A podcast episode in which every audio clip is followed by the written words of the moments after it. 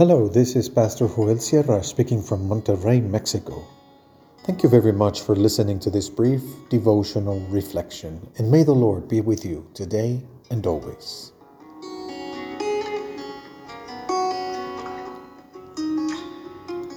One name is missing.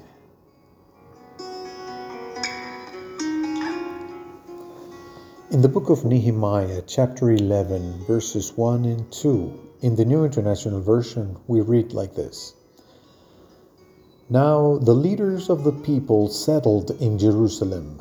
The rest of the people cast lots to bring one of every ten of them to live in Jerusalem, the holy city, while the remaining nine were to stay in their own towns.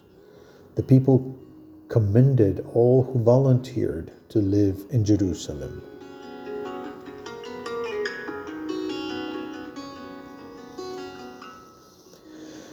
Nehemiah chapter 11 is a long list of names of the inhabitants of Jerusalem and surrounding villages. But we're very surprised that the name of Nehemiah or any other member of his family is not included in the list. He returned to his work as cupbearer to the king in Persia. He had neither the intention nor permission to stay permanently in Judea. As a leader, he did his job so that he was not indispensable to the survival of the people. Christian leadership should not focus attention only on themselves or their family.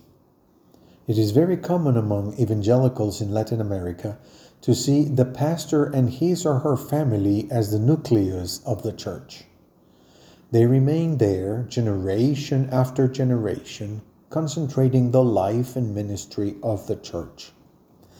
They display a lot of commitment, yes, but they make pastoral family synonymous and equivalent to church. But in this chapter, where we find the names of the settlers of Jerusalem, the name of Nehemiah and his relatives does not appear. Good leadership seeks greater participation of the people in the life and ministry of the church. Nehemiah was thinking both in the short term and in the long term. It is not just a matter of organizing a single event, a Feast of Tabernacles in Jerusalem, or about temporarily occupying the region. They are establishing themselves with the long term in mind. We must take into account the long term in our vision of ministry. Churches must think about how to sustain themselves well beyond the lifetime of the pastor in charge. The pastor should not be indispensable. In the future, the names of the church membership must be different. That is why it is important for local churches to link with networks, associations, and or denominational organizations to give stability to the work in the long term because the people who do the pastoral work do not remain there forever. Brother, sister, are we making ourselves indispensable to the functioning of the church? Or are we preparing the church to survive our imminent departure?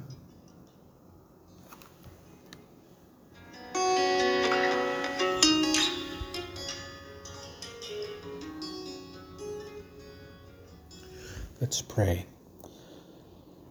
Lord, bless your people to endure through changing times and new challenges.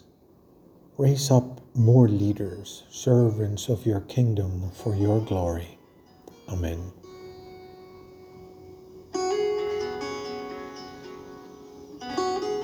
Our way of life must testify to God's great love for His world.